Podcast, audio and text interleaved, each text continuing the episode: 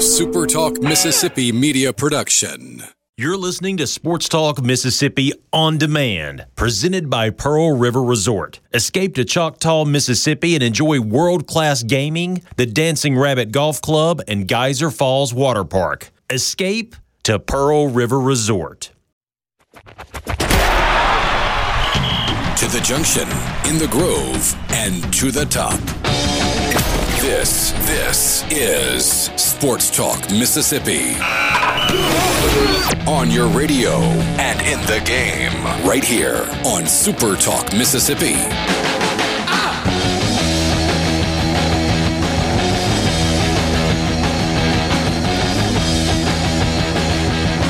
Good Wednesday afternoon. It is Wednesday, right?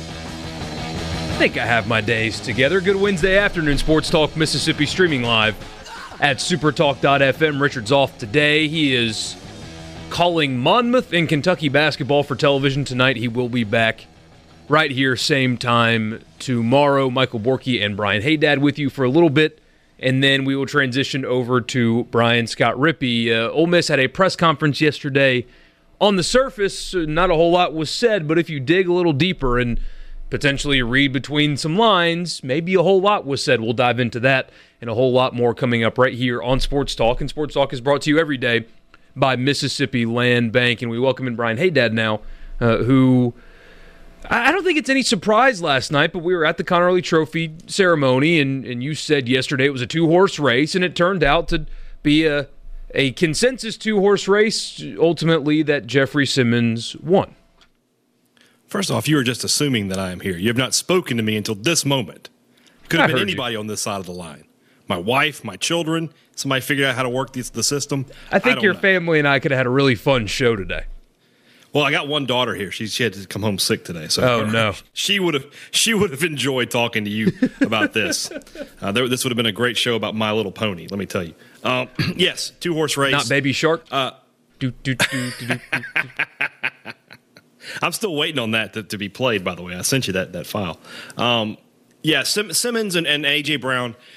Can, for me, I mean, of that group, the top two players in the state. There's no real question about it. No, no disrespect to any of those other guys, all fine players, but they were the alpha dogs in that in that class, and, and it could have gone either way.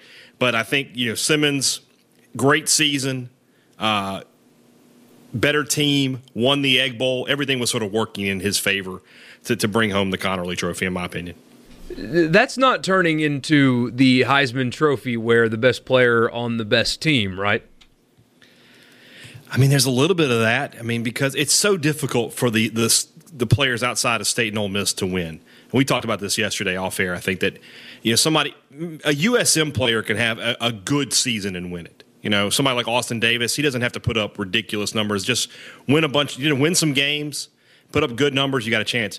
But for the Jackson States and the, and the Mississippi College, they're going to have to put up something ridiculous: five thousand passing yards, two thousand rushing yards, fifteen hundred, you know, eighteen hundred receiving yards, something like that, to really have a, a shot at it. So it, it does sort of sort of come down to the the top players on, at State and Ole Miss, and you know, throughout the process, it's sort of been that way. Uh, and I think not only so much you know better record, but I think the Egg Bowl plays a, a big role in it. You know, it goes back to 2012. Bo Wallace versus Jonathan Banks. I mean, Jonathan Banks won the Thorpe Award as the best defensive back in the country, but could, couldn't win the Conerly Award because Bo Wallace had a big egg bowl and Jonathan Banks did not. And I think that was a big, uh, m- you know, big moment there that, that sort of swayed the Conerly and Wallace's favor was winning that egg bowl against Mississippi State.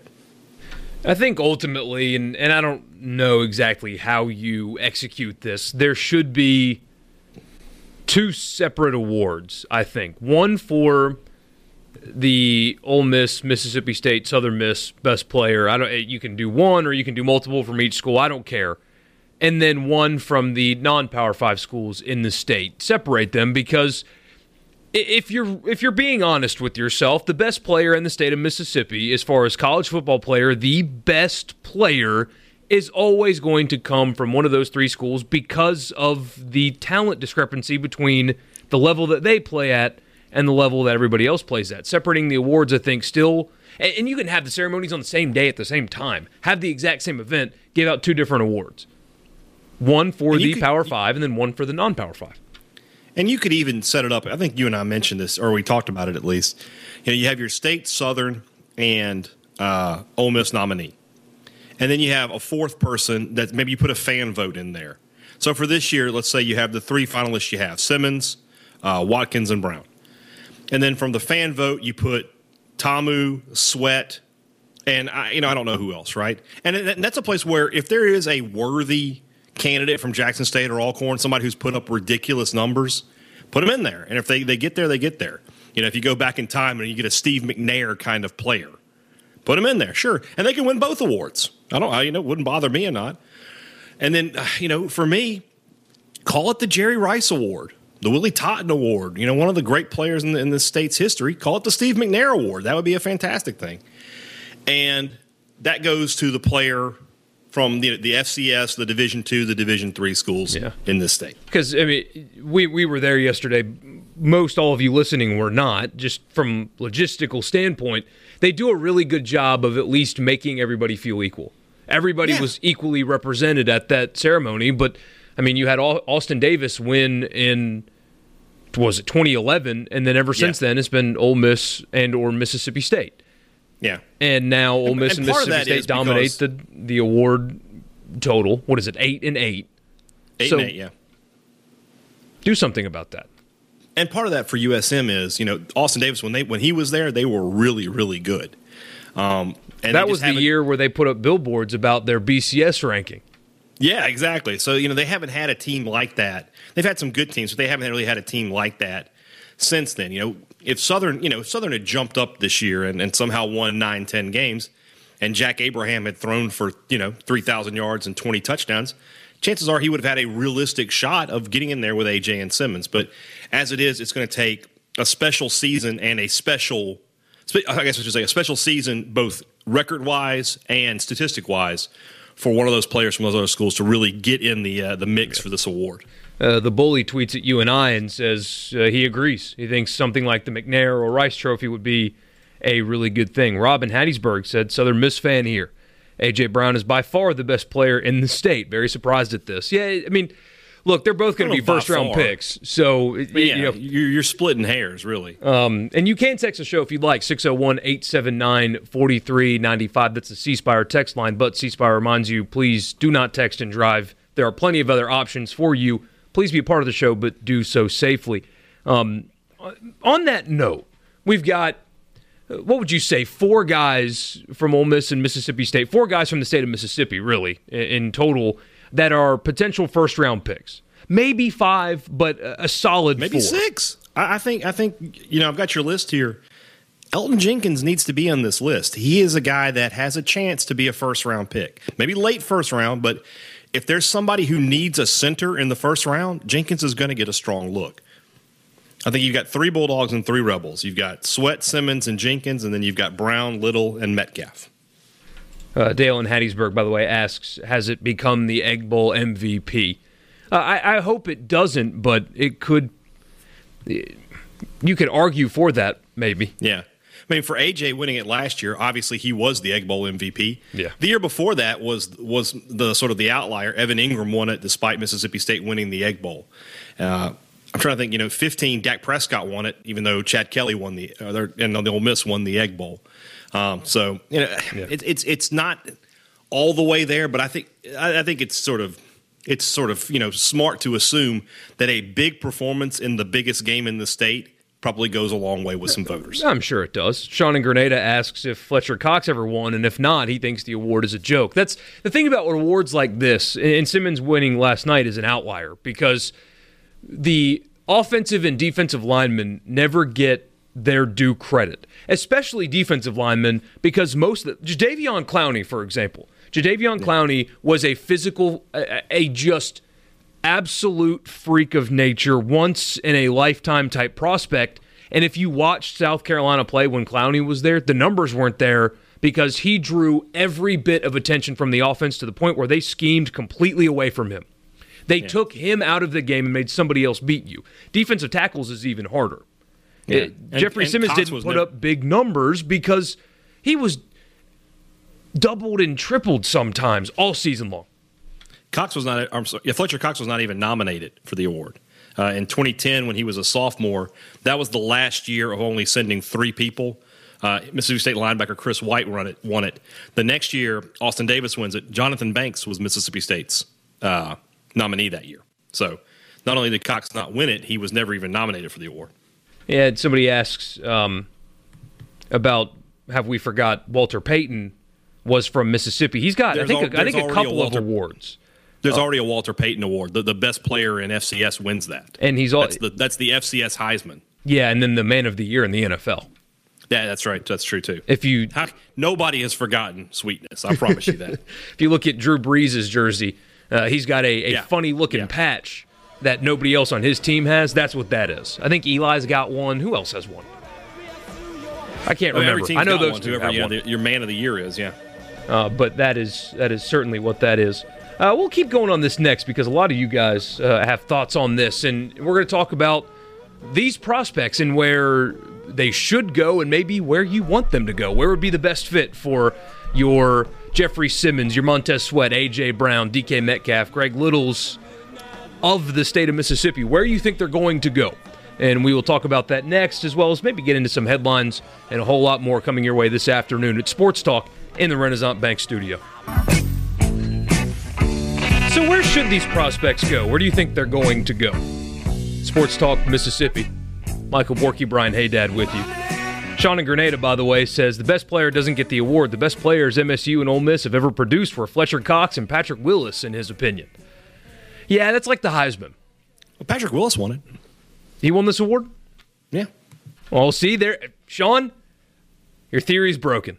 But the, the point still stands that linemen, especially linemen, uh, don't get the, the due recognition, uh, especially in awards like the Heisman. I mean, are, are, three quarterbacks really going to be the best players in college football? I think Dwayne Haskins at Ohio State is going to get invited to the, the ceremony in New York. I think he's a great quarterback. Is he one of the three best players in all of college football, though?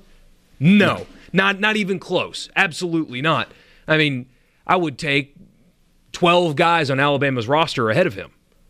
He's a good quarterback, but there are better football players in the country. Uh, awards are, are kind of skewed that way, but we had an outlier last night uh, in college football. Um, a text here that said they should all go to the Saints. Woohoo. So let's start there. Uh, we'll do with the award winner last night, Jeffrey Simmons. Uh, consensus first round pick is going to have to answer some questions uh, in those draft rooms, but uh, all in all, a consensus expected first round draft pick. Uh, where do you think he's going to go, and where would you like to see him go?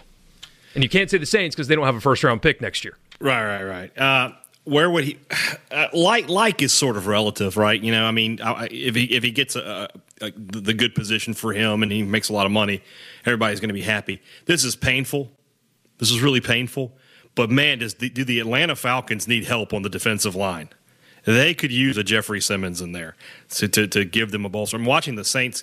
I finally saw the highlights. Obviously, I was you know watching the State Ole Miss game, uh, but I got to see the high, and it, it was incredible how the Saints were just gashing them play after play, right up the middle with Ingram and Kamara. They've got to do something out there. So Simmons to Atlanta, that's a fit that works. And then the other, at least uh, their two best shots at Mississippi State at first round picks, obviously, are Simmons and then Montez Sweat. He's you think he's going to test well enough? I, have seen some mock drafts where he's either late first or, or out of the first into the early second. Um, is he a guy that's going to jump off the boards in testing, or is his play going to have to speak for it? Well, I mean, if his play has to speak for him, he's in good he's in good shape because his play is really yeah. really good. Uh, but I, I think he'll test well because he's so tall and long. He'll have great vertical leap. He's got good burst off the ball. I think he's plenty strong, so he should be in pretty good shape there. I've got a have uh, got a draft order like if, if current if the the draft was now and they had to set the order. Just looking at it, for me, Cleveland to get him maybe to pair him with Myles Garrett would be an interesting pick. You know, you want to have a couple of bookend pass rushers. That might be a good one. Um, They're maybe, sneaky, really good defensively, so that would be a great compliment because it's Garrett and then Emmanuel Ogbah who played at Oklahoma State, and, you get a, a third man in that rotation like that. It's a pretty salty pass rush. Yeah, I like you know the idea of him going to the Raiders. Maybe they have a later first round pick. I believe they have the Bears first round pick than the Khalil Mack trade. Yeah, they need a uh, pass rusher because they got they rid of the best the, one. Uh, they have three first round picks. They have uh, the Cowboys first round pick from the Amari Cooper trade as well. So yeah, that the, that sweat to to Oakland would make a lot of sense because, like you just said, they gave away Khalil Mack. They they got to replace him somehow. Sweat might be a good choice there. Our friend Rebel Ed listens every day, and and we are happy that you do, Rebel Ed. But he said, "Mr. Haydad makes me tired. Not offended, just the world's foremost authority with a perpetual Mississippi State twist. How many of his boys will be first round picks? All of them? We have mentioned two, And that is coming based on the word of draft analysts and experts all over the country. So it's not like Haydad's just pulling these names out of his butt and saying, hey, these guys are first round picks because I say so. One, yeah. because the players are good enough and, and we watch the games and know that they are talented enough. But two, we have people that we trust and have a track record of being accurate with these kind of things saying that they're going to be first round picks. So it's kind of hard to argue against the experts in this deal. is isn't my job to be the foremost authority with an MSU twist? Isn't that what y'all hired me to do? You're, you're the state guy for sure. All right, then let's make sure. Um, yeah, well, I'll tell you what, Rebel Ed. Let's why don't you? Well, let's talk about AJ Brown and Greg Little then. Yeah, let's do that. And Ed, we thank you for listening. You're you are very loyal to the show, and, and we're glad to have you aboard. Um, AJ Brown and DK Metcalf, the the two wide receivers. I think ultimately Metcalf might be the better pro if he stays healthy. Mm-hmm. But AJ Brown's going to go first because of the injuries. Yeah. And, and, and, the production too. I mean, he's just produced big numbers in, in, in, college. The first the first thing that pops out to me is Arizona, but they're picking they've got them picking third right this second. I don't know that AJ Brown would go with the third pick in the draft, uh, but they could. I mean, they got a young quarterback, Larry Fitzgerald's on his way out. They got to replace him.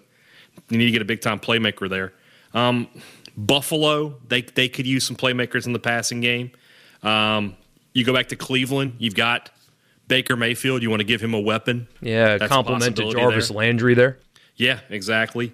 Um, maybe Tennessee, same thing there. You've got uh, Mar- Mariota. You want to surround him with weapons. That'd and they need there, weapons desperately in Tennessee. Yeah. yeah.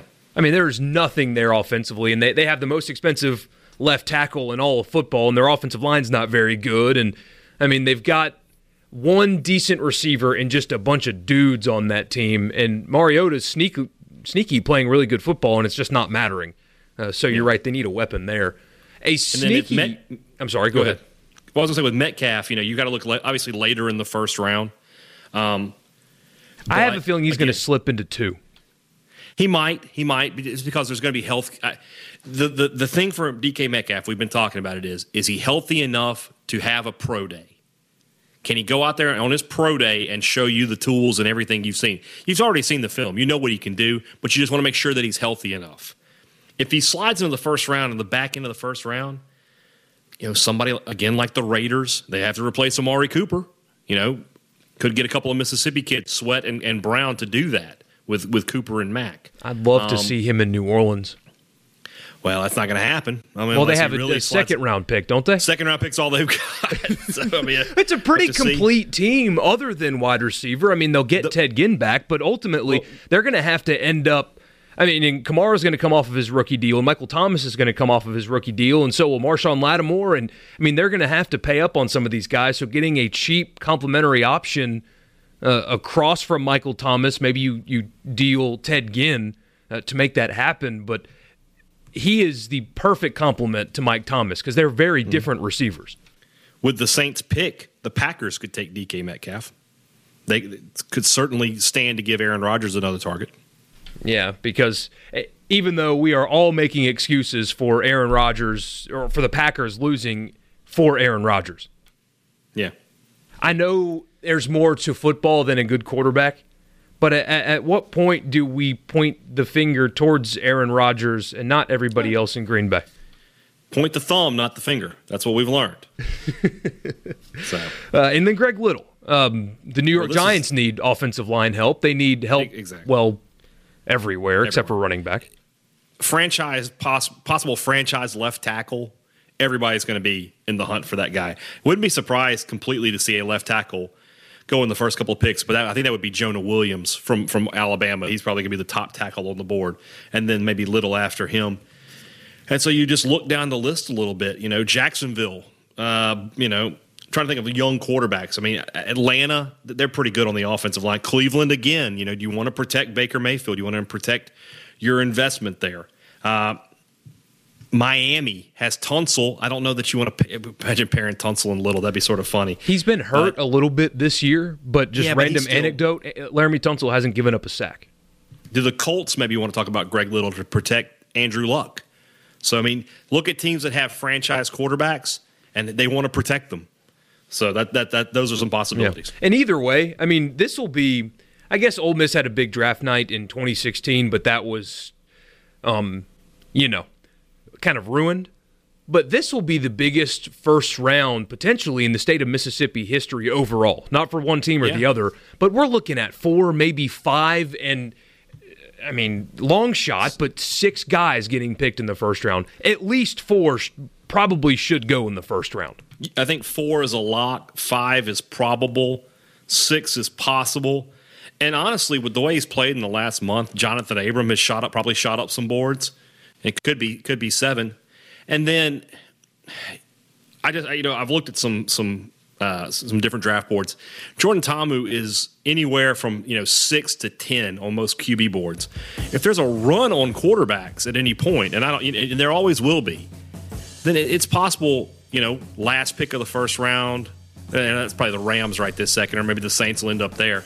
I guess not the Saints, but the Packers. But somebody in need of a quarterback might just say, look, he's the best guy left, and he might not make it through the second or third round. We, we might have to make a move for him there. So you know, I don't think Tom. He's definitely going to get guy. a shot. But yeah, well, I mean, his numbers are too good to not at least take a chance on him. So. We will get into uh, a little bit of headlines next because uh, one of the we we can call him a legend at this point. A, a very well-known head coach in college football has stepped aside today. Uh, you've got a major sports league partnering uh, with a gambling service. That and Will Muschamp had some interesting comments about the SEC that I think Mississippi State fans especially will like to hear. All that coming up right here in the Renaissance Bank studio. Mother, Back on Sports Talk. Michael Borky, Brian Haydad with you this afternoon. Barry and Laurel on the text line asks us about the AAF quarterback draft last night. In case you missed it, this new football league, the Alliance of American Football that will start, I guess, a week after the Super Bowl and have a 10 game season. Uh, there's eight teams. Uh, one of them's in Memphis, nearby us, and another one's in Birmingham, which I guess is also nearby us. They had a quarterback only draft last night, so they already have signed players to their roster, and they did so with a conscious effort to make them local. I think Birmingham has what? Hey, had four Mississippi State players.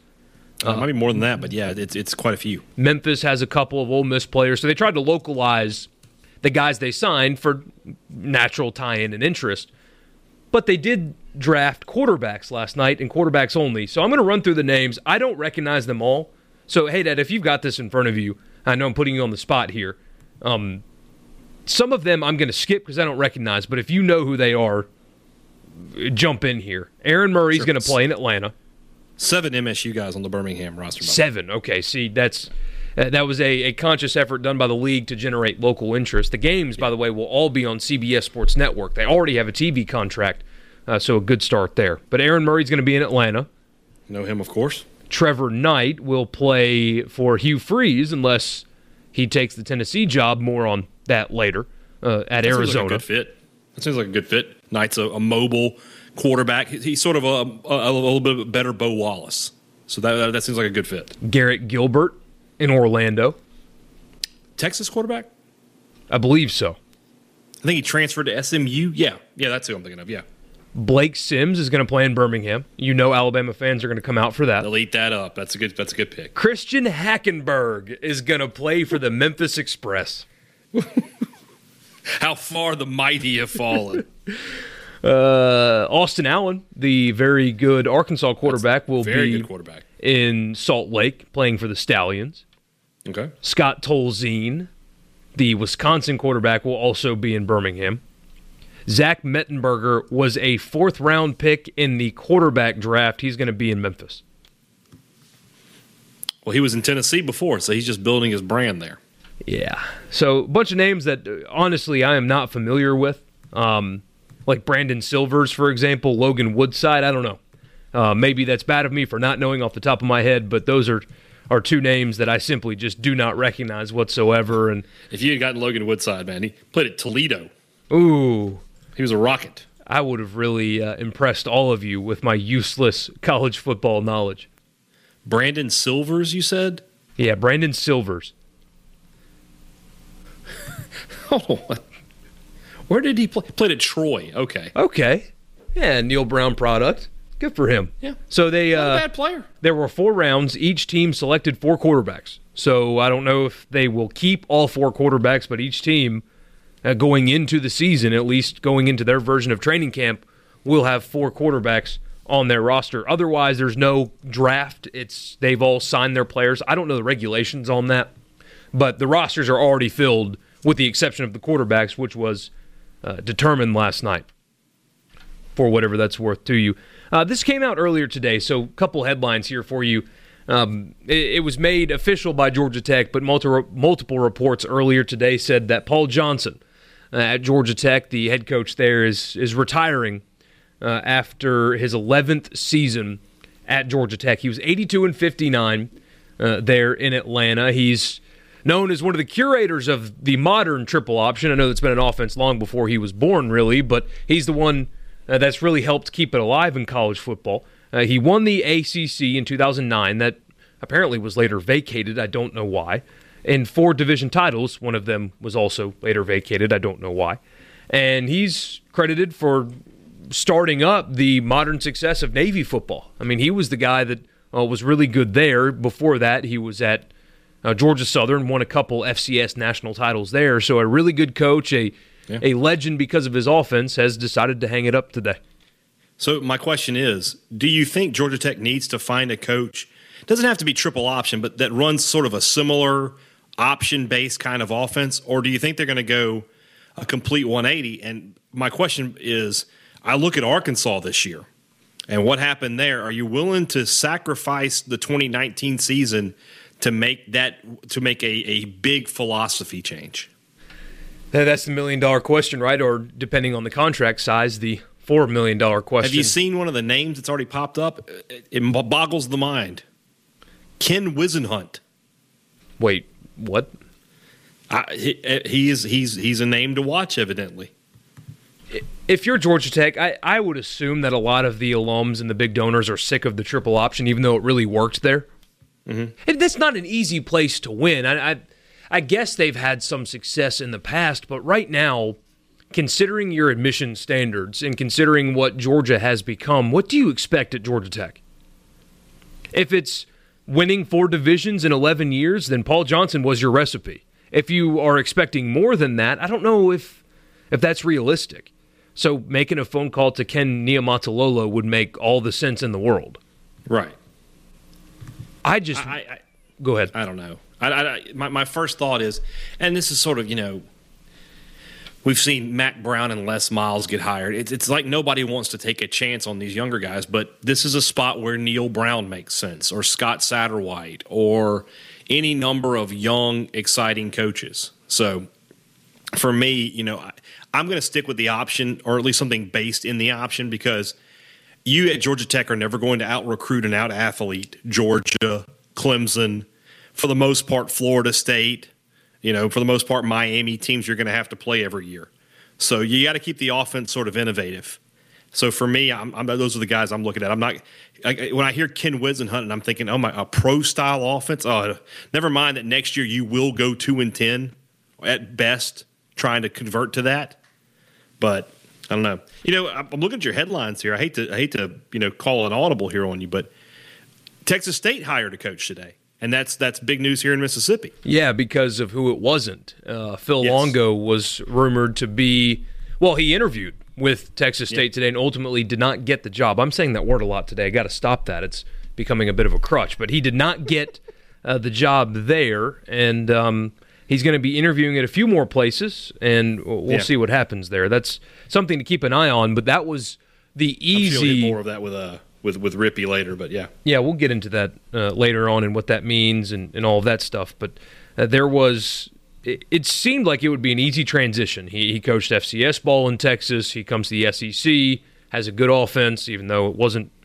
I, I don't even say it wasn't very good. It was terrible in the red zone. Going back to Texas would have made sense, but um, they went ahead and, and made a deal elsewhere.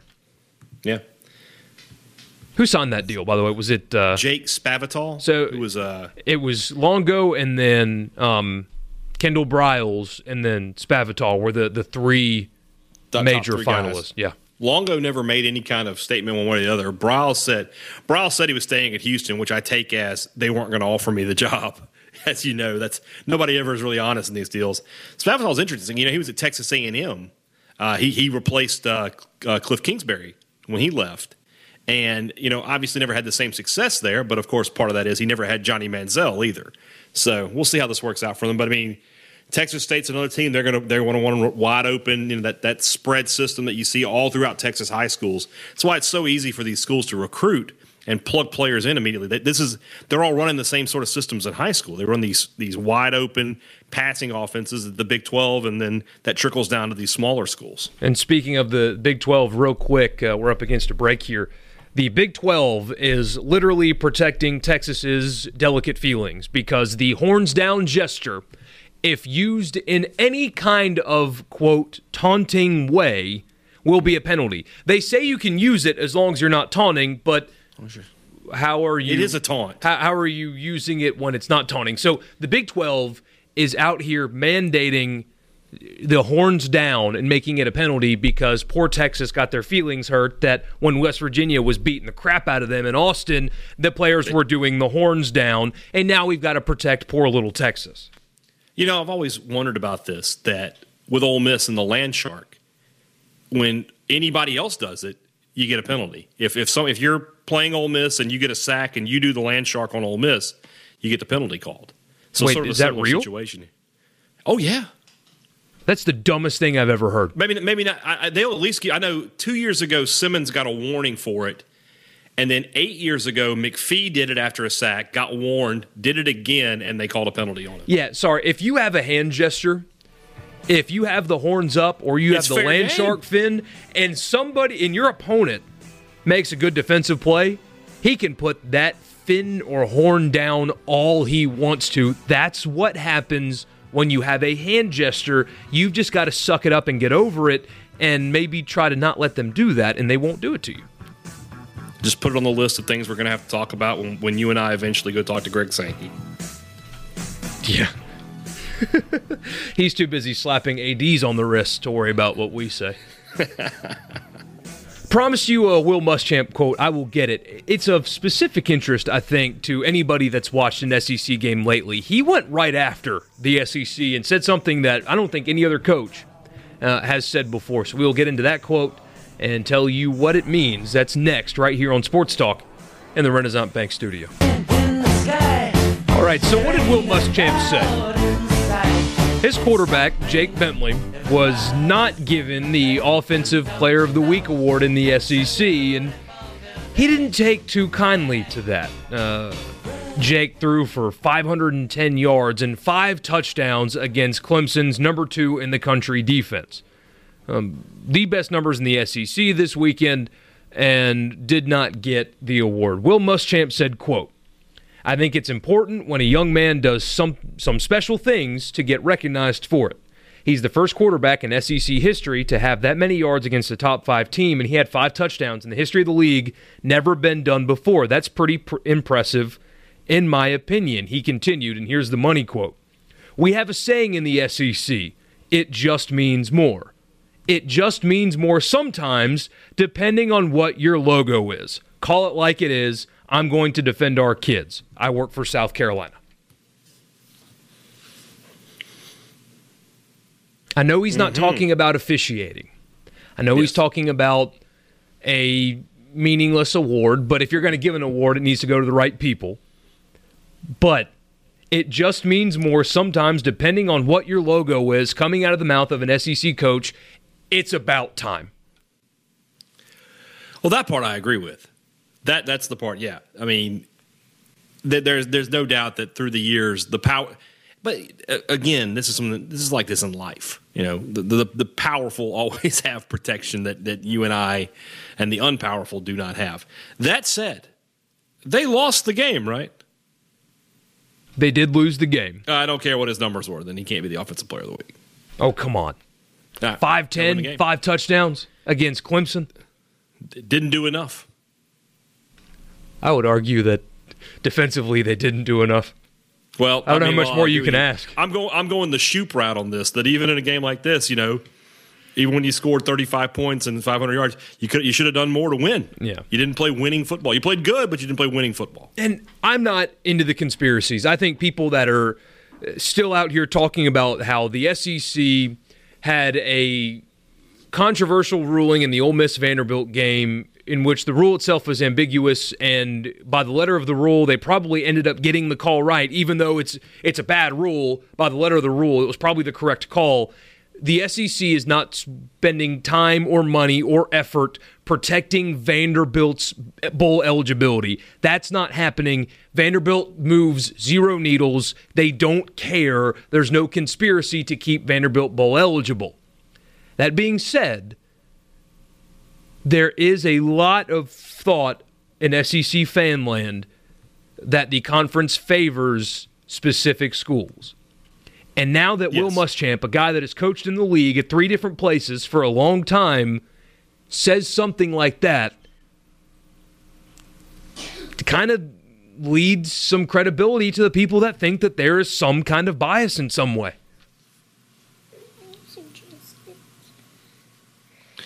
Well, I while I agree with you, I assume, when, when did he make this comment? This was, Was it yesterday? it had to have been Monday. We will hear an apology before the end of the week. Oh, because they'll make him. Yeah, or fine him, one of the two, or give him a strongly worded public reprimand. up. he's he has to go see. He has to go see Sankey. Oh, he's Put got a meeting too. He, he's the meeting right after Cohen and Bjork. It, it's this is sort of like that uh, that episode of Parks and Rec where April didn't realize there was a March 31st, and so she she scheduled 150 meetings for Ron Swanson because she didn't think it was a real date. Sankey's like, "How many meetings do I have today?" Oh man, I still I would love to be a fly on the wall in that meeting. I, I think it accomplish it, it won't accomplish anything. After Bjork's comments from yesterday, I think I would pay a couple weeks' salary to be to be in that meeting. Just just to sit. I won't say anything. I just want to sit there and watch. Yeah, but I mean, you've kind of been hearing that same stuff for a few years now, right? I mean, it's I good. have. I mean, it's good on the surface. In isolation, it was strong. It was really strong, but so were a lot of things in the past, and the fan base still doesn't trust them at all. If that's fair or not, it doesn't matter because that's the reality. They don't trust them at all. Right. Yeah, a lot. A lot of what happened yesterday at Ole Miss to me felt like we, like you just needed to say it. Like we, we may not actually believe it, but we needed to say it. Yeah, a lot of a lot of people didn't like Matt Luke's thing, and we'll get into this more later. I actually thought that that was the best he's looked. Now he's got to act on it, but uh, that was a little bit of what people were looking for instead of a lot of robotics that you got during the season. But ultimately, it, gosh, that word again. It's um, it's not going to matter unless they produce results because the fans Ole Miss fans are sick of being told that things are okay. They want to see that things are okay because the product on the field was not okay. And until that changes, it doesn't matter what you say. But more on that later. We'll talk bowl projections on this day nine years ago. One of the most bizarre sports stories in history started. Both of those things coming up next in the Renaissance Bank studio. Four o'clock hour on a Wednesday afternoon at Sports Talk Mississippi. Presented by Mississippi Land Bank, Michael Borky, Brian Haydad with you this afternoon, streaming at supertalk.fm. You can text the show 601 879 4395. 601 879 4395. That is the C Spire text line. And C Spire reminds you to be safe. Don't text and drive. And Jason in Columbus decided uh, to text us, of course, not while driving, and said in 2019, will there be a person added to the show to speak favorably of Ole Miss? And we did it. we are a, a state only show now, uh, allegedly. But in all seriousness, Jason, um, would you like me to lie to you?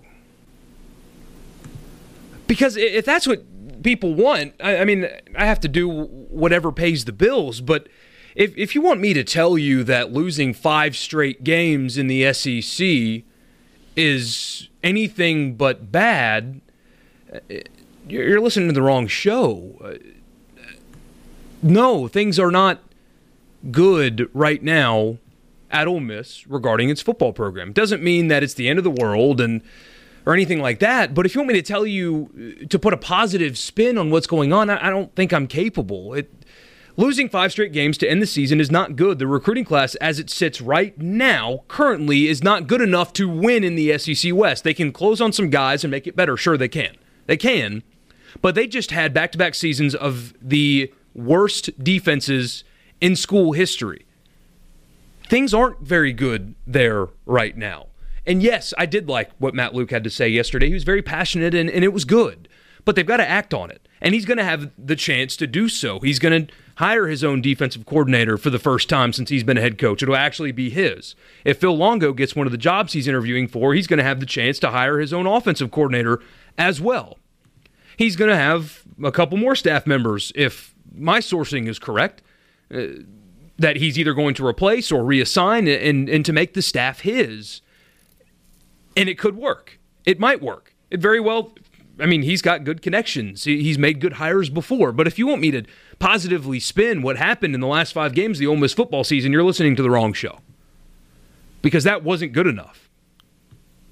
If, if, if you want to have somebody sit here and tell you that what happened on the field in 2018 is okay, I don't know where to send you for that. Because what happened on the field isn't okay. And Matt Luke knows that. He said as much yesterday. He did. To his credit, he understands what he has to do, but I'm not going to tell you what happened is good enough at all. I want you to tell me a lie about me now, though. You said if, if you want me to lie to you, you will. Say something about me that's a lie. Something about you that's a lie? Yeah. But it has to be positive. You have really bad taste in music? No, that's, it has to be positive. Oh, I have to lie about you positively? Yeah, it has to be a nice lie. I, I can't nice lie. I will think of something before the end of the I will. End of I'll come up with here. something. All right. Dwayne in the Delta agrees with me. It's not, it's not good right now. It's okay to say that things aren't good. That's okay. You should demand better than what you've gotten. I think most fans are. It, this this might be an outlier here. You should demand better though. You should. Oh yeah. You should not be you satisfied with what's money. happening. You spend your money. You have the right to make that demand, and it's the job of the AD and the uh, the powder blue uniforms are nice. There we go. Thank you, Dwayne. they, they do look good. It's a it's a good look. I like the. I color. could tweet. I could tweet from my account and get some state fans to chime in here. Say something nice about Ole Miss. They're we get some fantastic answers. I'm sure it's it is a good place, and, and they sh- it should be better. And and Matt Luke's going to be given the opportunity. I think Ross Bjork sent an email out today, basically giving his, "Hey, we're going through with Matt Luke," like you've seen Texas San Antonio and, and others, Southern Cal give send these emails out saying, "Hey, this is our guy." He's going to be afforded the opportunity to make it right, but right now it's not right, and that's okay to say. There's nothing wrong with saying that because it's the truth. Yeah, but I, we do appreciate you listening and, and we're glad you're engaging with us, and, and we hope that disagreeing is not steering you away. I'd, I'd like when people disagree with me and, and with us. So uh, ho- hope you stick around and, and continue engaging with us this afternoon. And uh, and you can do the same. A few texts are coming in now. Um, Tom in Caledonia says, "Who would want to play for a school in a bowl ban?" Uh, luckily for Ole Miss, that um, has ended. Uh, Brad in Burnsville says, a nice lie. Tell Hey Dad he has great taste in music. Uh oh. I do have great taste in music. And John Hurley says, say what you will about Luke, but he did not lose the team like the last two head coaches did. So there's that. That's a good point. Uh, I am, I'm surprised that they played, they got up for every game the way they did, considering the situation they were in. I, I, was incredibly surprised by that the past two years, especially after last year, the 2017 season when they lost to Arkansas. I was fully prepared for that team to just collapse, collapse, and it didn't. They ended up with their two biggest wins of the year, beating Kentucky and Mississippi State. Yeah. So if you want your positive, there's your positive. Matt Luke is, able to get his kids to play for him in every game, motivate. regardless yeah. of the circumstances. There if you, can get some more talent in there, you know, and they've got to do. He's got a chance. That. On this day in 2009 was the genesis of one of the most bizarre stories in sports history. This isn't when the story broke. This is when According to Darren Rovell, who used to be of ESPN, now he moved over to the Action Network on this the day. Action Network. In 2009, Manti Te'o met, air quotes, his girlfriend, who later died, but it ended up being an elaborate hoax, and she did not exist at all. But on on this day in 2009, they met. Could you play some Peter Cetera the glory of love while we're talking about this? is that possible? Do you have that in there? I mean, is seriously, is there a more bizarre sports story no. than that? I remember the day that the story broke on Deadspin that it was all a hoax. And you know, normally a long article I want the too long didn't read on. I read every word of that article. I read it a couple of times, just like, what am I reading? What he did this? Who? It was unbelievable to me. It still is unbelievable to me. You know, and my wife watches that terrible show Catfish. So I see it happening to people all the time, and I, I just can't get over it. That you know, I'm speaking of catfish, they had something like that in this state. So I, I can't get over these people who you can't ever meet a person. They just keep they keep coming up with excuses and keep coming up with this, that, and the other, but you still think they're real. I don't think anybody is real that I haven't met in person or know someone who met. Like Brad Pitt, he may or may not be real. I've never actually met him. I mean, Could you've never seen uh, Brad Pitt and me in the same room, so that's true. Just throwing that out there. Who are two people who have never been in my kitchen? Me and Brad Pitt. And Brad Pitt. I, I, I would like to think I'm more of a Bradley Cooper myself, but that's a yeah, you're pushing it a, a different story. But I mean, if you I remember, you more as, as, an Alan, if we were going to go like the Hangover route. I mean, his whole Heisman campaign was centered around around this girl, this his girlfriend that died of leukemia, but she was not real. Just, even today, it's funny. It's still funny that this happened, and he plays for the Saints now. I want him to do well. And he's but been a pretty good pro considering how bad. Uh, Alabama just embarrassed him the night they played in the national championship. Here's the thing about Manti Te'o, though. He could be a, a, he could start right now and be all pro like the next five years and go to the Pro Football Hall of Fame and be regarded as the greatest linebacker of all time. And if you said, "What do you think about him?" This is the first thing I would bring up. He had the fake girlfriend, and that's why he went to the Heisman ceremony. Hey guys, if you have a girlfriend that you've never met, you don't have a girlfriend. Just throwing so that a little out piece there. of advice from your friend Brian here. She goes to another school. You wouldn't know her. Leon in Louisville, by the way, chimes in on the previous conversation. Says that uh, Ole Miss fans need to chill. They're three years removed from a Sugar Bowl and uh, one year away from being bowl eligible, and, and I understand that, but it was losing five consecutive games while not scoring in the red zone with what most most people thought was an elite offense, and you're going to see in the NFL draft that when AJ Brown goes in the first round, DK Metcalf goes in the second round, and Demarcus Lodge is a mid round guy that makes a roster and is catching balls in the NFL next year. That there was. There's a reason that fans are so upset. It's because that five and seven does not look like even Hugh Freeze's last five, five and seven, truthfully, because they were at least in games. They blew leads, and he ended up losing that team and lost his entire program and his career. But that, that, that five and seven that just happened does not look right.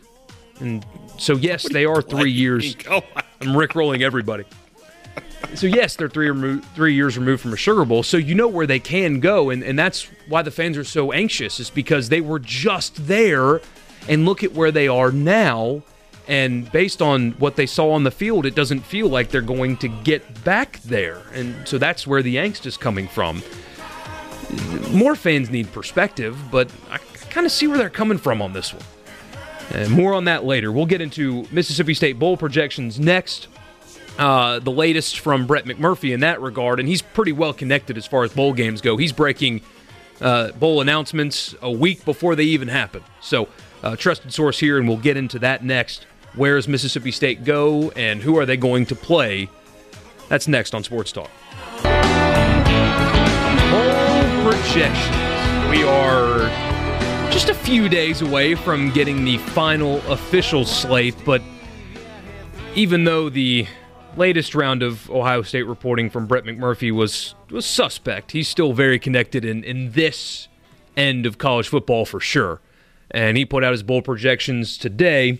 And before we get into Mississippi State, real quick, Southern Miss was actually uh, left out of his bowl projections. So that's something to keep an eye on. Uh, uh, we we hope, obviously, we hope that they make a bowl game, but that is something that uh, that is out there and something to potentially be worried about. But we hope and we hope, of course, that is not the yeah, case. I think, I think I saw last week that there's maybe four more teams than there are bowls for, for this round. So there's going to be three or four teams that miss that have or six wins or better uh, in this cycle. All right, real quick, the projections that don't involve Mississippi State but do involve the SEC, TCU and Auburn in the Texas Bowl, Purdue and Missouri could be, well, that will be a rematch if that's what happens uh, from a game that was played earlier this season and the Music City Bowl probably not going to happen there. Uh, Belk Bowl, Virginia and South Carolina, that's in Charlotte. The Liberty Bowl, Baylor and Vanderbilt. Hope that they send the Commodores outside of the state of Tennessee. Uh, the Gator Bowl, Miami and Texas A&M. Kind of interesting matchup there. Uh, the Citrus Bowl, Penn State and Kentucky. The New Year Six games. Uh, he has Ohio State and Washington. And the Rose Bowl, Texas and Georgia in the Sugar Bowl, LSU and UCF in the Fiesta Bowl, which I imagine would be a pretty poorly attended game considering the travel for both of them and McKenzie Milton being injured for UCF. And Florida and Michigan in the Peach Bowl, Alabama, Oklahoma, Clemson, and Notre Dame are your four teams. But locally, Mississippi State would be in the Outback Bowl, which is a very good game, a prestigious game, but good Florida Bowl, mm-hmm. and the most boring opponent ever, Northwestern and a team you played in the last what I guess six years to play them in 2000 at the end of the 2012 season in one of MSU's four Gator Bowl appearances this decade. Um, obviously, the big news from Tuesday night, you know, with the, with the college football playoff rankings, LSU remained in the top 10, so that's why that window is still open for MSU to head to the Outback Bowl. If LSU had dropped out, everybody would be, be getting bumped down one. You'd have LSU at Citrus, Kentucky would probably be at Outback, and then State because they can't, they're not going to go to the Gator Bowl is probably at Music City at that point. Um, but that window is now very much open. You said Northwestern. That would be a five-loss Northwestern team. Uh, that would be what seven? That would be yeah, eight and five, I guess, at that point. State eight and four. Uh, I mean, it would be interesting to watch. Obviously, Moorhead, you would think, would have some knowledge of Northwestern, would have the uh, you know some ideas and what Pat Fitzgerald wants to do defensively. But I think it, it's pretty obvious, It's especially from a, a I guess there's not a whole lot of national media attention on the Outback Bowl, I would imagine. But it is a good storyline if you can somehow match up Penn State and Mississippi State and you get Moorhead against his former team. Yeah, that's what I want. I think that's what everybody wants. That's what I want. Northwestern, I love Pat Fitzgerald. He runs an incredible program considering the limitations because they are in a state with no talent and it's a prestigious academic institution, which means you're not getting a lot of the best players in the country, and it's very cold, and the fan base isn't very big. Just a lot of disadvantages. Runs a very good program, consistent winner. They are boring, so boring that I, I, I just hope Mississippi State doesn't play in that game because it'll be hard to get excited for Northwestern. It's going to be difficult because you know Penn State is the better has the better record even though they're not going to win their division. So they're probably going to go to the Citrus Bowl. So if you don't move uh, Northwestern to Outback and you send them to Music City, well, they were at Music City last year. So you probably don't want to do that. So unless they decide to reward Northwestern for winning their division, the Big Ten, and they can convince the Citrus Bowl to take them, that's th- this is probably looking like the way it's going to end up. Yeah. Um, Give me storylines yeah, because I mean I'm going to be out for a week, getting married here soon. Um, mm. But a combination of you and I and Richard and Rippy are going to have to talk about that game for a month. So I'd much rather have the good storyline than the boring one. Yeah. Oh, yeah. No, no, no question about it. There's a lot more to talk about. And if you're a Mississippi State fan, this is going to sound a little weird, but I think you'd rather play Penn State because you have to think Moorhead's just going to walk into Coach Shoop's office and be like, "All right, what do you need to know?" And, and you know he's you know going to be an, enough similarity in the scheme and the formations and the personnel groupings that Moorhead would have that knowledge, and it should be able to go a long way for Mississippi State. But we'll see where it takes us. And of course, like I said, it, it, you know that's the one thing that's sort of interesting is that state the two bowls they're mentioned with are both Big Ten opponents. The Texas Bowl is sort of the the odd man out. You have seen some projections for MSU to go to the Texas Bowl. I don't I don't see that happening, but you see TCU there. Um, what about I've seen people talk about playing NC State. Where is that coming from? The the the the Music City Bowl, as you see here on, on your rundown, it does have an ACC or Big Ten tie-in. It just depends on how. I'm not exactly sure how they make the decision there, but that's what they're talking about. That NC State could end up at the Music City Bowl playing Mississippi State. I, I, like I said, th- this projection here, Purdue versus Missouri, that's already happened this year, and bowls tend to try to go out of their way to prevent rematches uh, where, where possible. So I don't see that happening. And I also agree with you. Vanderbilt really does deserve to go to a bowl outside of the state of Tennessee. Send them to the Belk Bowl. Let them play Virginia. Let South Carolina go to Music City. It's not that bad. Nashville isn't, you know, it's a great city. And, and, and that's how you make that work. Let Vanderbilt, for God's sakes, SEC, if you're listening, if you're listening, please. I, I'm not even a Vanderbilt fan. I don't care about Vanderbilt, but they deserve to play outside of the state that they currently live in. Please do this. We beg of you. That is all. I don't know what else to say about that? I mean, it's just weird that I mean, when Franklin was there, they did Liberty and, and Music City twice, right? Right. And then Mason's one time they went to the Independence Bowl, right? Is that or they went to Birmingham? They went to the Independence the Bowl and lost, I think, to NC State. Yeah, or something like that. Yeah. So just just send them. I don't know. So uh, we'll all we'll, we'll know all the answers on uh on Sunday. Everybody's very anxious about that. You know, if, I, if you watch that little clip I did with Moorhead last night, he's he's ready to find out you know who and, and where they're they're headed. But it looks like the SEC is going to get you know outside of the playoff bowls, its top three teams, which are Kentucky, MSU, and Texas A&M, are all going to get the reward of the Florida bowl game, which is you know nothing against the Liberty Bowl, nothing against the Belk Bowl, fine cities, you know, great great committees that they put on a good show. But you, you want to go to the beach if you're a team. You want to you want to have that day on the beach. So looks like MSU has, has got a good chance to get that, which I didn't think they had. Did not think they were going to get there after LSU lost to Texas A&M. I thought that LSU might drop enough to to push push everybody down one, but it doesn't seem like it's going to be that way. And Derek Mason, Vanderbilt would be the perfect place to run the triple option. Let's just pretend Derek Mason takes the Colorado job. That uh, there's of course, loose word out there that he is a candidate. Vanderbilt is the perfect case study for running the triple option in the SEC because they will never have the athletes to really compete in the league. Never. It won't happen.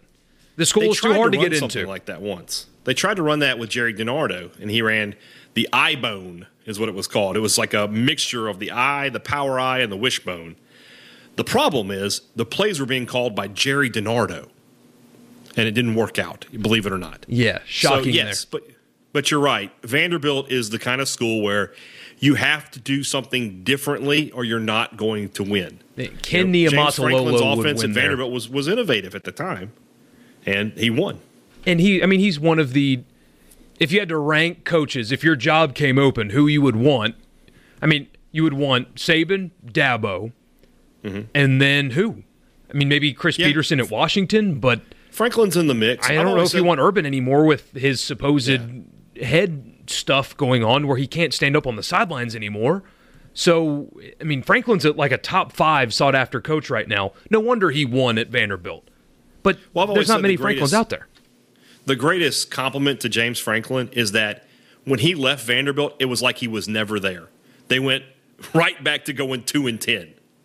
Now Mason's built them back up a little bit, but they haven't had the. I mean, he Franklin won nine games twice at Vanderbilt. Think about that statement. But that's that's what I've always said about him is you know he took over for Robbie Caldwell. They went two and ten. He has three good years. He leaves. They bring in Derek Mason. His first year, they go two and ten. It's like it's like it never happened.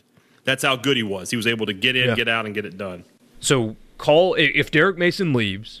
Free free advice. I saw one Vanderbilt fan a few weeks ago in the line at Chick Fil A, so I know one of you's out there. call up the university and tell them that Ken Niumatalolo. If you want to actually be interesting at I'm Vanderbilt. No, that's a phone call you make. that, that's not who I would hire if I were. Who would you go after? You ready for this? Vanderbilt head football coach Hugh Freeze. That's who I'm calling. Uh, I don't know if Sankey will allow that. Well, I mean, you you gonna make the call to the conference office to find out. So he cheated. I guess that's it for you, huh? Hey, Dad.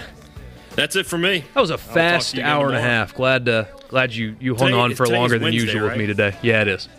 All right, so I'll talk to you for a little while tomorrow, and then thir- Friday down in Hattiesburg. Sounds good, man. Thank you. Uh, Bye, buddy. Thanks for being a part.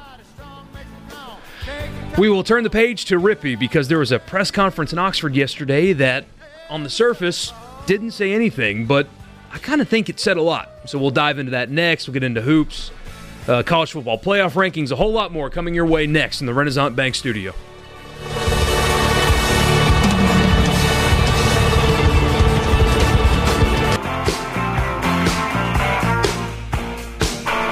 Wait a minute, you're not Hey Dad.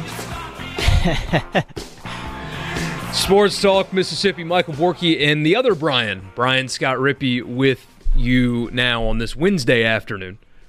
Sports Talk is brought to you every day by Mississippi Land Bank, and you can text us 601 879 4395.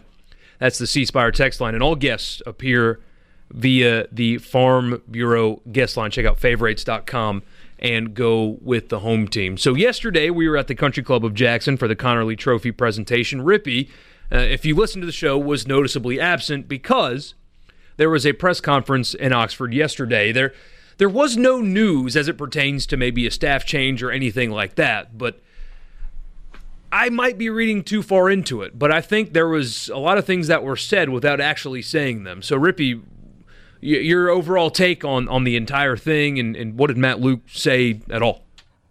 Well, I think it was the most, I think by far the most emotion and, and I guess fire and brimstone, if you will, he's shown in a in the public eye since uh, since he's kind of taken the full time reins of the program. You know, he kind of had the impassioned opening statement and then the message to the fan base and all of that. And you know, I, I think some people thought that was lacking, and some people had been kind of calling for that sort of energy and speaking with that sort of conviction. It seemed like amongst the fan base. So.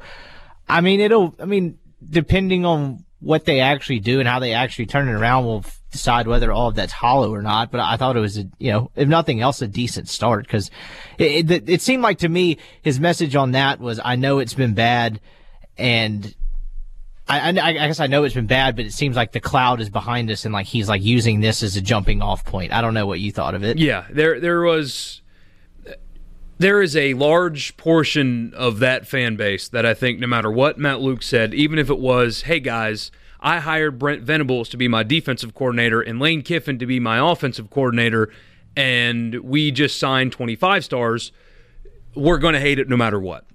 Because I, I agree with you. I think even though it is just one step and it's not fair to say this, but it's an empty promise as of right now because they haven't had a chance to fulfill it.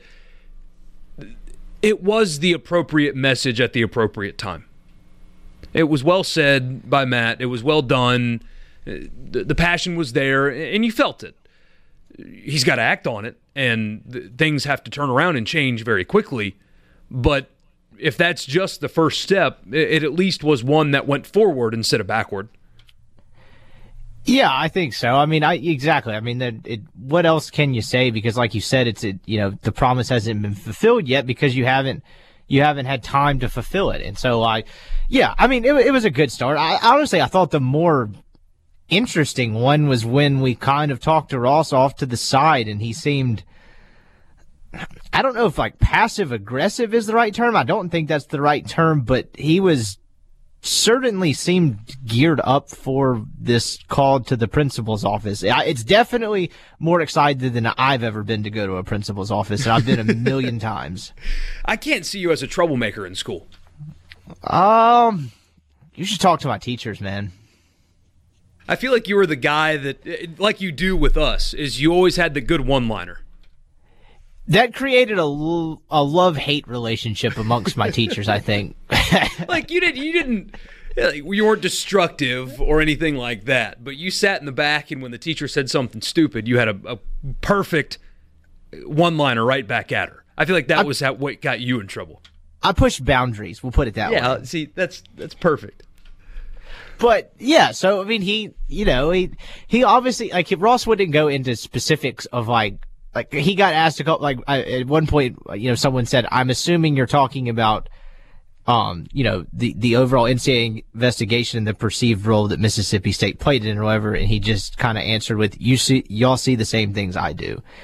And what was interesting to me was he was asked if, you know, what was on his mind in the, the list of things he, he said he had kind of to go over. If that's the first time he conveyed it to Sankey, and he very quickly said, no, not at all. Okay, so then what makes this time different?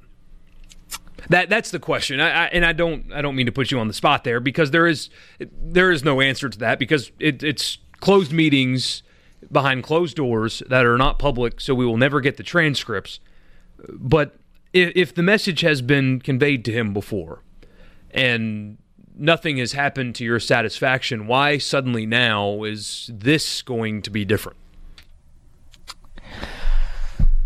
You know, I, am not necessarily. I mean, I don't think it's going to be any different. I mean, nothing's going to change from this, right? I mean, I like in terms of of what he has on his mind and how he thinks things have been handled. I mean, he can certainly state his case again. I don't think anything's going to change from that, but I think it's the idea and the illusion that he's giving the fan base that I guess he's kind of they're finally fighting back because I think and we talked about it on the show before. I, I think I think people I think people thought that the administration at Ole Miss didn't fight you know stand up for themselves or fight back enough until it was far too late. And so, you know, and now, now this especially. I mean, it's if this the perception is all that matters because your fans and your donors what they think is all that matters. And the perception is like you said that they didn't fight enough. And if you're yeah. going to fight now, it is entirely too late. Whether or it not is. you've been doing it the whole time or not, it, it, that does not matter because the perception is that you didn't, not enough. Yeah, no, no, exactly. And I don't, and that's the sense I guess I'm speaking of when I say it's not going to change anything, but this, I guess it's, it's the idea of, you know, them calling this. I mean, it, it, seems ridiculously ironic that the SEC is surprised by what's gone down, you know, in the rivalry. Exactly, uh, and, which be, is just insane. It's lip so, service, is what it is. It's them pretending like they are surprised because they're not. But they have to pretend like they are to save face. It's it's all a, a PR thing for the league. Right, and my point. Stupid. And my point being with that is, is you know, that obviously, you know, most people's initial reactions to the meeting is, is you know, this is kind of ridiculous. This is super ironic, and it really kind of put you know, I mean, both athletic directors, Ross and Cohen, in a very weird spot from like a public relations standpoint. So, I think, I guess the idea of Ross kind of saying, you know, we're excited for this meeting. I can't wait to kind of stand up for the school and the university at least puts him in a perceived position of strength, like he's taking a strong stance on this particular thing. Obviously, from the old narrative of them waiting too late to fight back, that's not really going to change. But at least in this isolated moment, I think right. it makes them look stronger. And for whatever it's worth, my opinion on this, when it happens, if you really, if you really want to get your fan base back, be transparent about what is said and what is done at this meeting. Because everything eh, has happened behind closed doors, and nobody really knows what's going on. Nobody knew. I mean, nobody knew, with the exception of a few people who tried to tell everyone that this was happening, but nobody knew that immunity interviews were going on. Nobody knew that. No, nobody knows anything. I mean, although Steven Godfrey reported it, nobody knows what happened in Covington at the at the Committee on Infractions meeting. Nobody knows what Ole Miss is saying in, in defense of the school. So maybe now's the time to start telling people what you say and what you do. How do you do that? I have no way? idea without yeah. without spiting the commissioner. But if you want to win your fan base back, that's how you do it. And you may not be able to do it. And that's the catch twenty two in all this is the way to get them back. Maybe not an option for you. Right, and it, you you're right. It's a catch twenty two because you it's it's if you win it back and you you are completely transparent about what went down in the meeting and the logistics of that. I am not really sure how you do that, but you know, if you're able to find a way to do that, you're right. You're kind of spiting the commissioner, so it's it's it's a weird place to be. I I, I would describe it as. I'm still just. Why did you have to make this public? If you're the SEC, why not just call them in? I mean, you mean how many conversations does the commissioner and the athletic directors of the member institutions have? Well, I asked Ross yesterday, like point blank. I said, "Is this is this something you've seen or been involved with before? You know, in your career?" And he said, "No, I've, I've never really, never really seen or been a part of this in my time in college athletics. Like this doesn't like I get what you're saying, but like even if it like he made it sound like even meetings that aren't made public, like this is not in any way close to like the norm. Yeah, but even still, if you're the SEC and you really wanted to actually do something constructive, pissing both sides off on the way to the meeting is probably not the way to do it. Because I can't yeah, imagine. I, I, know Ole Miss, obviously, because Bjork has spoken about it, was not happy. But I can't imagine John Cohen was really thrilled uh, about getting publicly called out like that uh, from the SEC office either. No, that's what I said. That, yeah, like I was saying a second ago, from both sides, it puts you in a very strange public relations standpoint. But you know, I guess another ironic level of this whole thing is you want to talk about acting too late the SEC didn't do anything, and and and now they're act, acting like surprised at the outcome. And I get they're probably not actually surprised, like you're saying, it's to save face. But I mean, you want to talk about acting too late? I mean, this is way way too late. We'll continue on this in a second. Mike Leach just tweeted that he is going to teach a class on leadership lessons in insurgent warfare and football strategy at Washington State this spring. What was that middle part? Leadership lessons in insurgent warfare and football strategy. Wow. Guys, I might be applying to Washington State and getting a graduate degree in whatever that is. Okay. What I don't know what insurgent warfare is. There's only one way to find out. More on that coming up. Uh, Phil Longo is interviewing for head coaching jobs. We'll give you the latest on that and what Matt Luke said about that yesterday. That's next. It's Sports Talk in the Renaissance Bank Studio.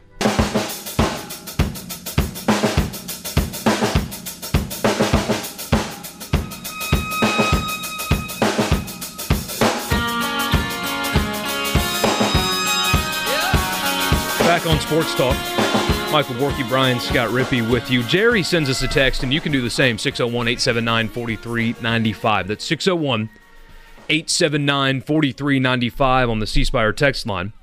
And it's really as simple as this. So we had uh, 10 minutes worth of summary of this exact sentence. The right hires and Ole Miss will be better, but the wrong ones and Matt Luke may be gone. I think yesterday's message and press conference, he made it pretty clear that he understands that, right? But is it that simple? I mean, I mean, let's let's face it. Even it's not a wins and losses thing. They can go it, five and seven again next year, and he keep his job, and the fan base be happier, depending on how it looks. No, it's it's a hundred percent an optics thing, but I meant from the standpoint that I mean it's an uphill battle. I don't think anybody would acknowledge that. So even if you make the right hires, is there any guarantee that's still going to tr- directly translate to success? So to was it Jerry that texted to to his yep. point? Yeah, I mean that's certainly going to help, but I, I don't, I don't think it's necessarily that direct. I, I think obviously making, you know, I, wrote about this after the Egg Bowl. I think it was probably a mistake to for him to ride into this past season with Freeze as coordinators. And I get with the first early signing period, it was kind of a feeling out process last year, and you know you want to have some stability and not axe both your coordinators from trying to salvage some sort of a recruiting class, but that just nothing felt new about it. And so you'll have the newness here, but I felt like he's he's he's lost a year of time, I guess, by just doing it now, yeah. right? And, and and I say coordinators, only one is gone as of right now, but it, it just feels like at least one of these moves should have happened in this time a year ago instead of it happening now? Yeah, and, and we can ask. I don't think we'll ever get the answer of, of why not. Uh, of why it, it took this offseason to make any kind of changes and make the program yours. I don't know if we're ever going to uh, really get an official answer on that, but regardless, but that's exactly what this is. Exactly what you just said, right? Like it's it's putting your stamp on the program and making it yours, not kind of the wreckage of Hugh Freeze. Right.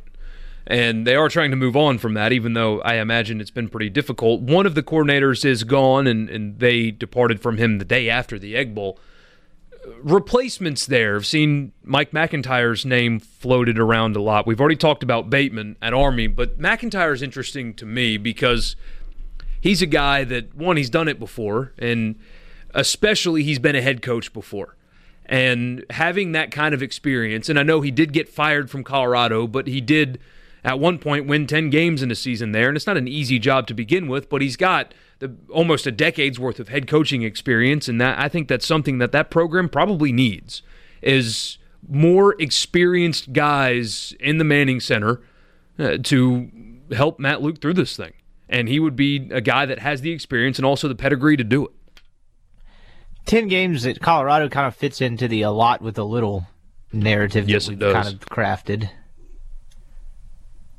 But then the other side of the ball. So there was word out there that uh, Phil Longo interviewed for the Texas State job that was given to Jake Spavital of West Virginia earlier today, but he is not done interviewing. I, I want to ask you about Luke's response yesterday to that question of evaluating the offense. And Matt responded about the red zone struggles, saying, I know how to fix it, is what he said. He said, I know how to fix it.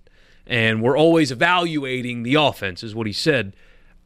Am I reading too far in between the lines to tell me that he wants to move a different direction offensively and uh, he knows how to fix it because he is he has an idea of who and what kind of offense he wants to run at that school and they're not exactly fighting against the offensive coordinator situation right now?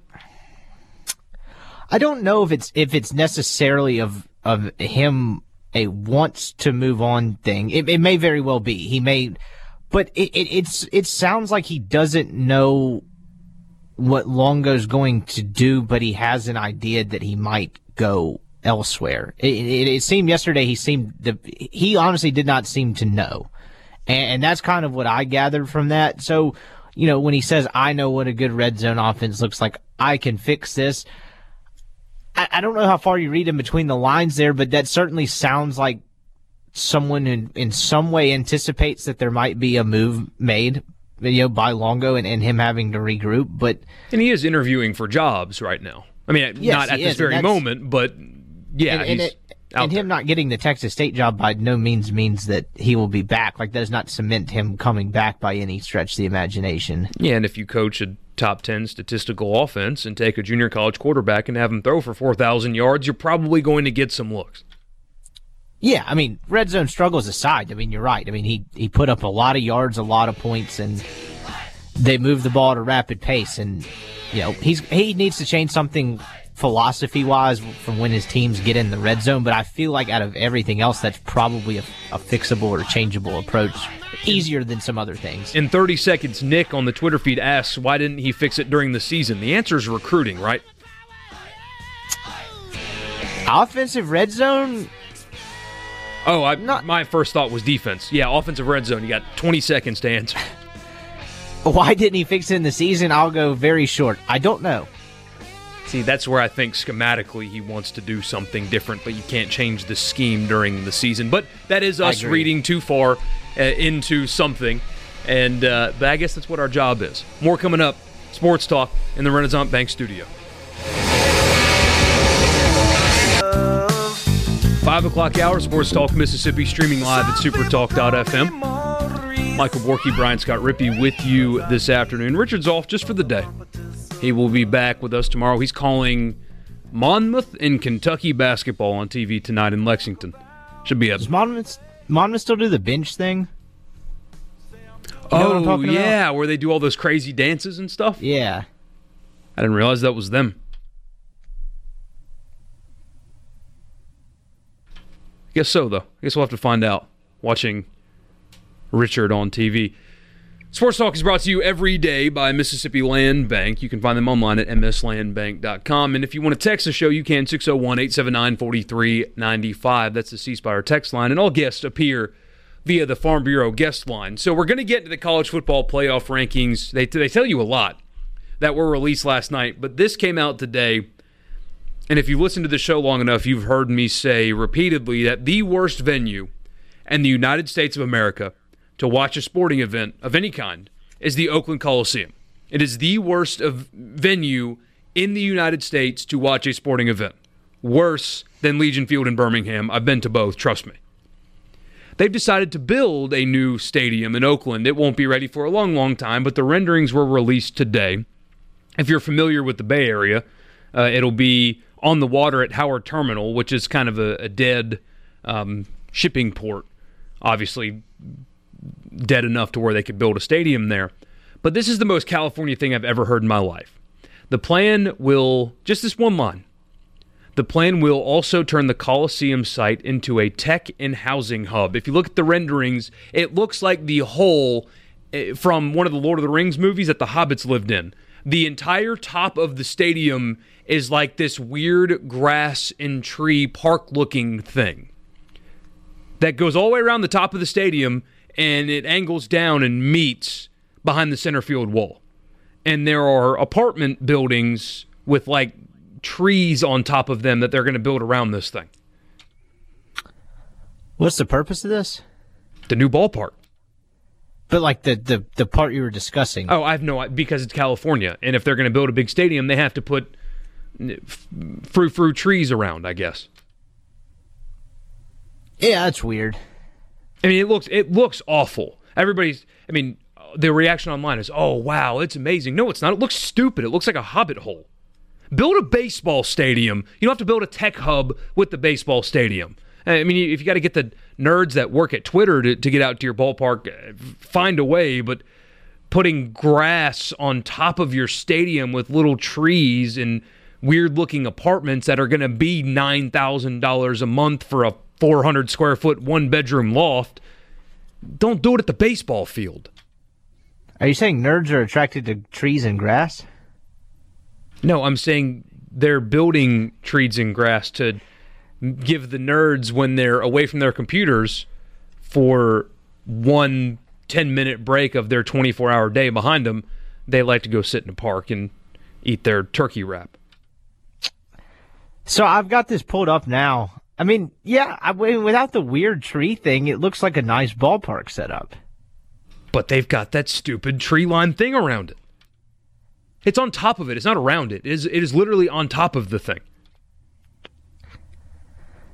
I it's guess like, you could po- you could poison them. Get Harvey Updike on it ASAP. It's like those things they're doing with overpasses. Uh, the bridges on highways in major cities are, are being made into parks on top of them. So they're they're building like the, these highways that go through major cities. Think Atlanta, for example, I eighty five that goes right through Atlanta. There's ideas to put like these these tops on the highways that go through cities and make them parks. Just a long park that cuts through the city with the, the highway underneath it. That's what this looks like to me. Yeah, it doesn't. I just don't understand. I don't get the the purpose because you would think something like that would just be to add some kind of visual touch to it, but it doesn't look very good. Sean and Grenada says trees and grass would be hippies. I mean, I, I like trees and grass. I like I like being outside. I'm just saying that if you really have to build that to get people to go to your baseball park, maybe you should just move to Las Vegas too. And is, Gary is Meridian says tofu wraps. I've had tofu before. It is just horrendous. Oh, I'm probably never had it. Probably never eating tofu. I don't even really know what tofu is. It's nothing. I don't think anybody knows what it is. I mean, the the one I've had, I, I did it like just because I was curious it, it was a, a chicken substitute, but it was cut in a rectangle. And so it's supposed to taste like chicken, right? And they had like spices on it and stuff. It's just the same. No, it was like eating a hot sponge, but it was softer. Like, like take a sponge that's really wet and imagine what it would be like to bite into it. That's what eating tofu was like for me. Why'd you do that? I was curious. I, I don't know. I just had to one time. I was really fat at the time too. I mean, I was pushing three bills, so I, I wanted to see if I, you know, could adopt something that wouldn't be horrible to try to get all that weight off, and I couldn't even suffer through that. So the ballpark food at this place, like if you're gonna have like a tree forest park thing on the top of your stadium, like it's pretty much a big old sign that says we have vegan food here, right? Yeah, Like, they're gonna have some kind- yeah. They're gonna have like avocado ahi tuna nachos. But the nachos aren't going to be regular nachos. They're going to be like fried seagrass. From not the top of fried. the stadium. Yeah, that, that they grow that they grow on the stadium. That's going to be the pitch. Come to Oakland A's games. We are straight farm to table, and by farm, we're talking the one right above your head. Man, what a time to be alive. I hope this is not like like like trend setting for future stadium building. I mean, could you imagine? Mississippi State just built a, a brand new, beautiful baseball stadium. The completed version will be ready this spring. Could you imagine if they had on top of the new dude a grass pasture where hippies could sit up there and play their bongo drums and play hacky sack and not watch baseball at all? yeah, I just I don't understand I don't understand what you're trying to do with this. It just doesn't make any sense. And the thing is, like, it, that that could be a good sports area. But when you do crap like that, uh, I mean, at least you could bring your dog. Like, you could have every game could be bring your dog to the field game. Yeah, that's true. But I, I just, I mean, I, I get like some of these spring training places, right, in Arizona and in Florida, they have like burns where it's just like a, you know, little league size looking fence and people sit on the grass out there, but that looks entirely different than this. This looks like you're way up in the air. Yeah. And I mean, I don't know if you could fit a panic show up there. I know where Bill Walton's sitting if he comes to one of these things. Oh man. I'm sorry, I had to bring that up. That's just that is the most California. And I love California. I love the Bay Area. I went over I guess a year and a half ago now almost when I proposed to my fiance.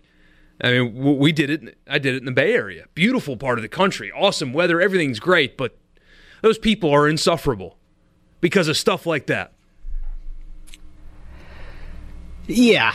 a technology hub is being built inside of the baseball park. And I'm not talking like places to charge your phone or really cool, like interactive game technology. No, no, no. This is like where they're going to have offices for tech startups.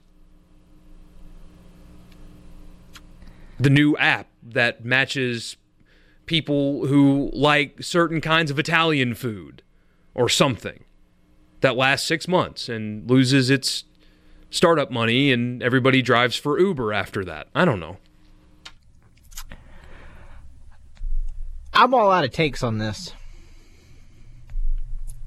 Knowing California, Jared from Perk says trees or no stadium. And Derek and Greenwood gives me props for the uh, widespread panic reference. Yeah, that's their that's their target demo that'll be going to A's games when that stadium gets built. Um, we'll start this and get it and get into it more after the break. The college football playoff rankings are out, and I think this tells you a lot. Alabama one easy, Clemson two easy, Notre Dame three easy, Georgia number four. That tells me two things. If Georgia beats Alabama in the SEC championship game, Alabama's making the college football playoff. And then right behind them at five is Oklahoma. If Oklahoma wins the Big 12, Georgia loses the SEC, there's your top four. Ohio State is not making it. They come in at number six, Michigan seven, UCF eight, Florida nine, LSU 10.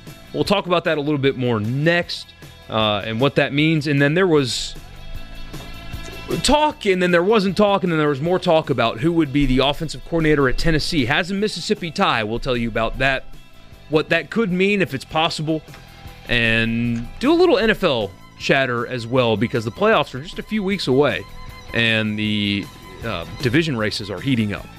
All of that coming your way. It's Sports Talk. Michael Borky and Brian Scott Rippey with you this afternoon in the Renaissance Bank studio.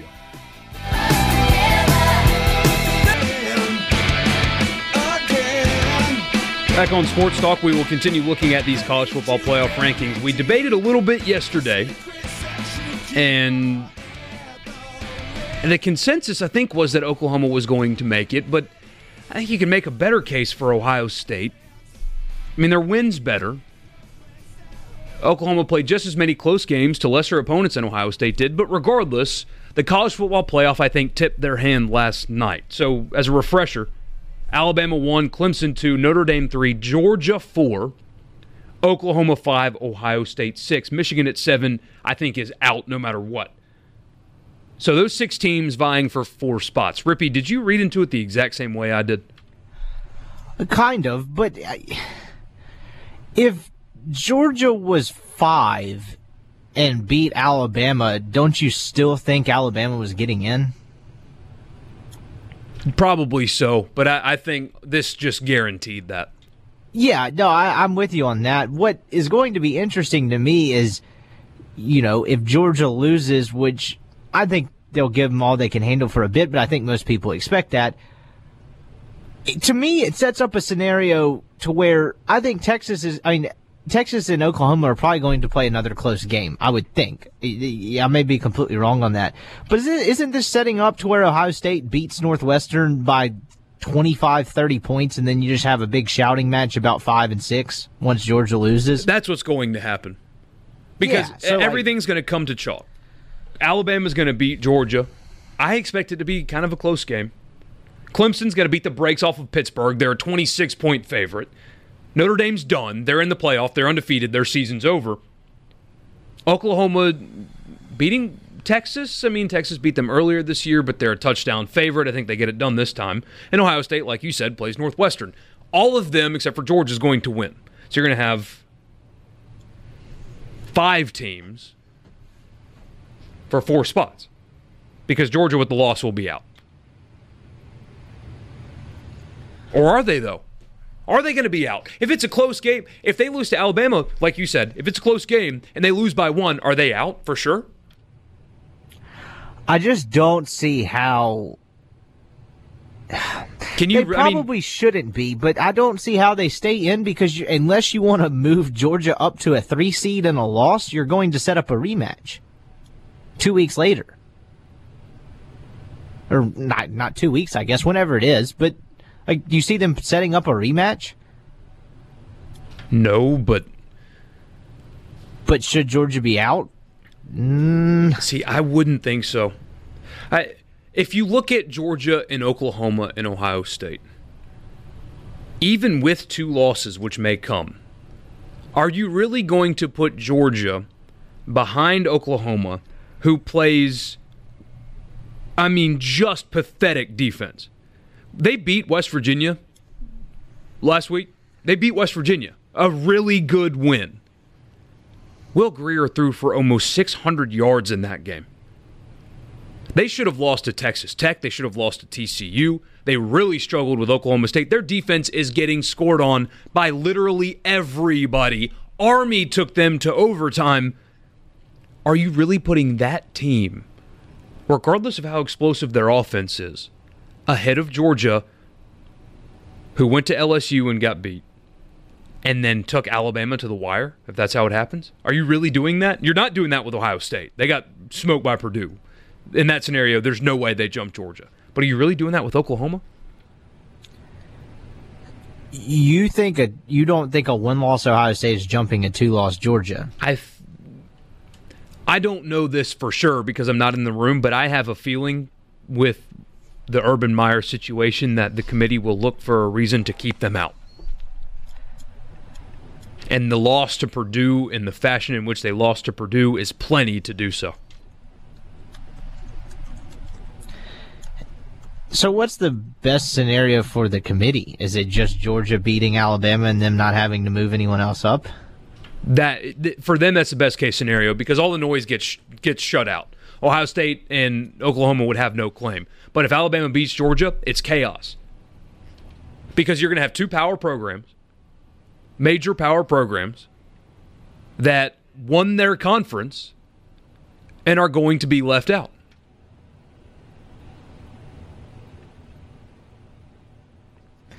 You, I mean, you're going to have two Power Five conference champions with one loss getting left out of the college football playoff.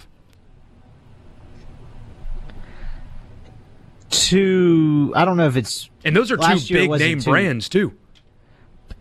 And last year it wasn't the case with two one loss teams, but you're still shutting out two Power Five conferences out of the playoff for the second year in a row. Yep. I I think this is what it's going to take. I think most everybody wants eight teams. I don't know if it's exactly necessary because I don't. I mean, if you really look at these teams, I think outside of the top three, the other ones all have flaws in their resume. Alabama's flawless. Clemson, flawless. Notre Dame, flawless. We don't need more than those three. But Ohio State has a disgusting loss to Purdue. Georgia got absolutely smoked by LSU. I know it was in Baton Rouge, but they were it wasn't competitive. Oklahoma has given up yards to everybody, and they did lose to Texas, which isn't a bad loss, but they still lost to Texas. Those resumes are all flawed. The top three, though, they aren't flawed. We don't need eight. But this, if this plays out exactly this way, will create a movement for eight. The Big Ten and the Big 12 are not going to stand for this anymore. Yeah, because the Big 12's whole thing is they needed to get a conference title game to help their case, and that hasn't really helped them at all. Like it seemed like weren't they told? I mean, they were essentially told, right? Get a conference title game to help out your chances, and then it hasn't helped them in the slightest. Gary and Meridian says he believes they put Ohio State at six and Georgia at four because they love Ohio State. Oklahoma will have to beat Texas by 50 to get in. I promise with their defense, that's not happening. Caleb and Starkville, our buddy Caleb, uh, dedicated listener, and, and we appreciated him for that. Always uh, has insightful commentary when he texts in. Says if Bama wins, Oklahoma's in with a win, no contest. Oklahoma would be avenging their prior loss, and I think that's what the committee's telling us here. I do think that Ohio State's case is, I mean, just as good. Look at what they just did to Michigan, who had the best defense in college football. They put up over 60 points, and it could have been 70 or 80. They were so much more athletic than the number one defense in the country, dominated the number one defense in the country.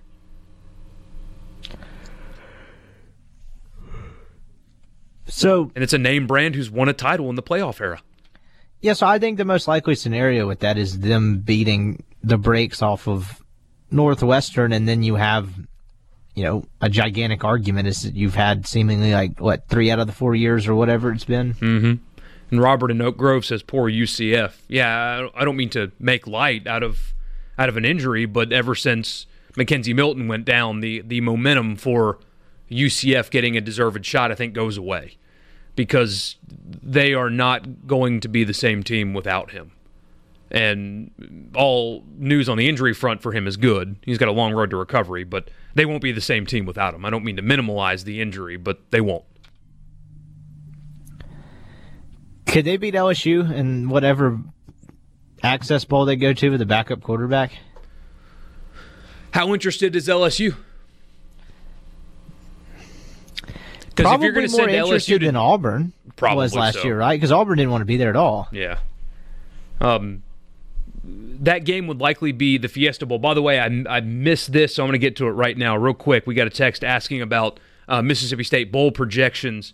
Um, they are, at least according to Brett McMurphy, who's pretty locked in on this kind of thing, uh, they are projected to go to the Outback Bowl and play Northwestern. I've seen other projections that have linked them to the Music City Bowl in Nashville playing NC State. I've seen other projections that uh, have them actually against Joe Moorhead's previous stop and, and playing Penn State. But I think McMurphy, as far as the bowl games and selection, is the most well connected guy so far.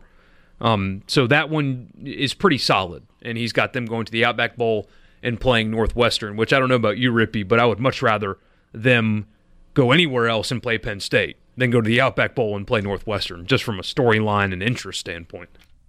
Yeah, I agree. Northwestern is boring.